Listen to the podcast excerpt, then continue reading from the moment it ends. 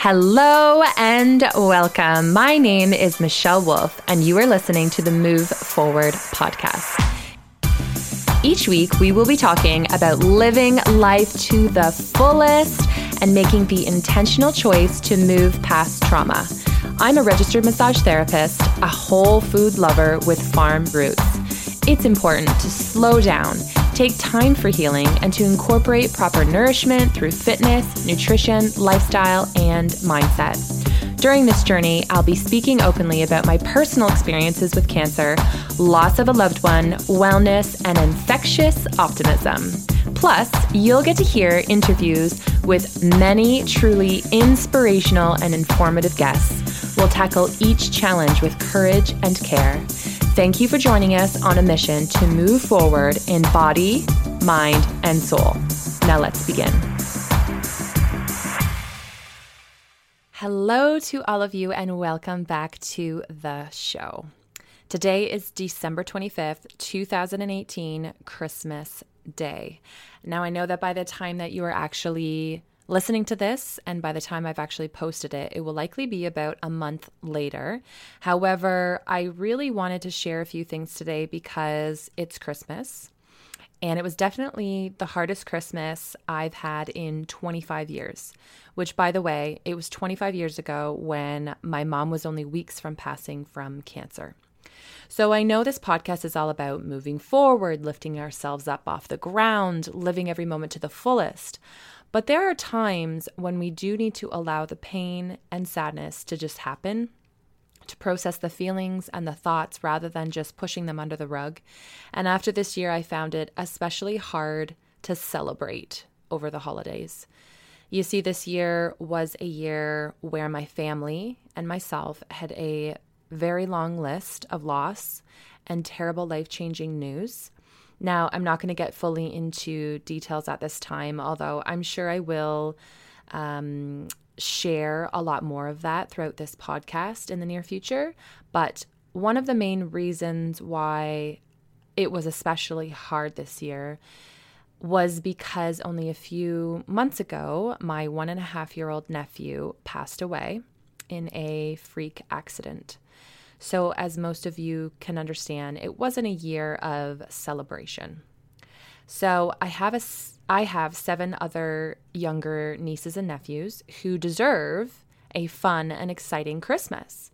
So, we as a family decided to continue with our traditions of getting together, eating, sharing presents, spending time together, and playing with the little ones. I have to say, having the little ones running around and just being kids was such a blessing.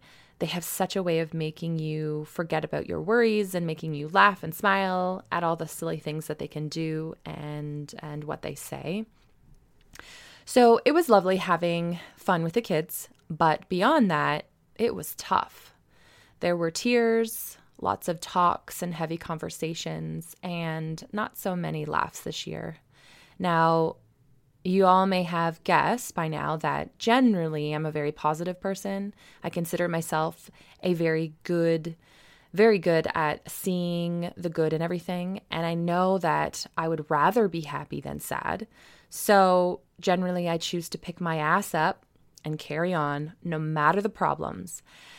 And this is where it had me thinking today. You know, I see the pain in some people that some people are dealing with um, in my life. And it's absolutely understandable when they've gone through something traumatic, like losing a loved one. And I certainly feel those feelings today feeling down, feeling defeated, feeling angry and pissed off. And again, I'm not saying that we can't have these feelings. And in fact, I think that it's really healthy to allow ourselves to have these feelings. But I also know that I certainly don't want to feel like this every day including next year around the holidays. So I ask myself, what do I need to do in order to not feel like this every day? How can I see the good and how can I enjoy life again? So I think about when I was only eight years old and losing my mom. I didn't have the knowledge to seek help or read books about dealing with death or listening to podcla- podcasts, clearly, because they didn't even exist back then, or not that I know of, anyways.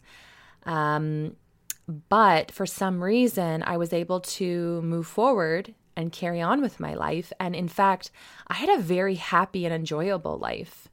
So if I could do that after losing the most important person in my entire life, then I must be able to see the light again after this challenging year. So, first of all, I recognize that when we have or when we are given a challenge, it often means that we are growing. We are growing as we overcome the struggles and we have a choice. We have a choice to work through those challenges and to overcome them, or we can choose to sit in the sorrow and pain as long as we choose, really. I personally know that I want to be happy and I want to enjoy this life. So I am going to choose to grow and find that happiness again. One thing that I've been doing lately is writing a gratitude journal. So each day I write at least five things that I am grateful for. And feeling grateful and thankful for other things helps me focus throughout the day on the good that's happening in my life rather than always focusing on the negative. It's almost like it's like a distraction or even a like a realization that there's more to life than just this problem or struggle that I'm dealing with. Another thing I remind myself is that I am not a victim, nor should I choose to act like one. Yes, I have had some shit thrown my way, but that does not give me the right to act like a victim. Everyone in life has struggles and challenges, some big and some maybe smaller, but either way, you are going to have many hurdles to jump throughout your life. Who really wants to listen to a negative Nelly? Frankly, I don't want to listen even to myself acting or talking like a victim. Another thing that I've been re- reminding myself is that I have the right to show the other people in my life how to make those positive choices to move forward. I am a firm believer of the method lead by example, and I know that I have people in my my life that are watching and learning from me. I have my nieces and nephews, some cousins, friends, even strangers who are watching me and listening to me, and that alone makes me get my ass up and find good in each day. Now, unfortunately, death and other struggles in life are inevitable. At some point, these people watching me, including yourselves listening to this podcast, you are going to have some challenging situations arise, and I believe it's my right to show you that you can overcome your crap too. If I can show you anything, it's that you can live the life you truly desire by making the choice to fight through any challenges that come your way.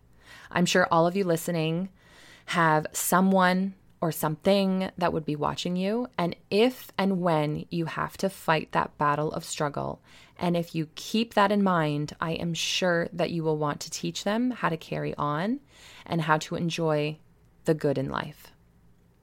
So here we are. It's Christmas Day. I've spent time with my family, and now I'm reflecting over the past few days. And although it wasn't a year of celebrations, I'm recognizing that in the days and years to come, I would truly prefer it to be better and to have more joy. So I'm going to continue with the tools I've learned, and each day I'm going to remind myself that if I can be strong, then I'm going to be a great example for those watching me. The new year is here, and it's a fresh start. I've made a list of goals and exciting adventures that I will be accomplishing this year. And I'm really enjoying having this list because it's allowing me to get excited for those fun adventures. And I want to challenge all of you to join me. Make a list of, let's say, 10 adventures or goals that you want to accomplish this year and start setting dates to make them happen. For example, maybe you have a holiday that you want to go on, or maybe you have a room in your house that you would like to paint and transform. I personally want to write a cookbook, so it's a task that will definitely take me many hours of really dedicating my time. And I know this will be a great distraction from the days that might be challenging.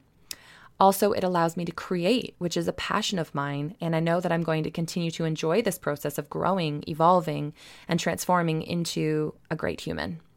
So I'm going to end on that, but I want to remind you all that it's okay to feel those feelings that you're feeling. You're allowed to have a day here and there that you're not so joyful. But I'm encouraging you to remember that this is your life to live. And it's really up to you to decide how you want to feel and what you're going to do with it. I personally know that I have so many wonderful things that I want to accomplish and so much love that I want to give to my family and friends. And for that, I need to pick myself up and continue to grow. And also know that I want to do it with real happiness in my heart.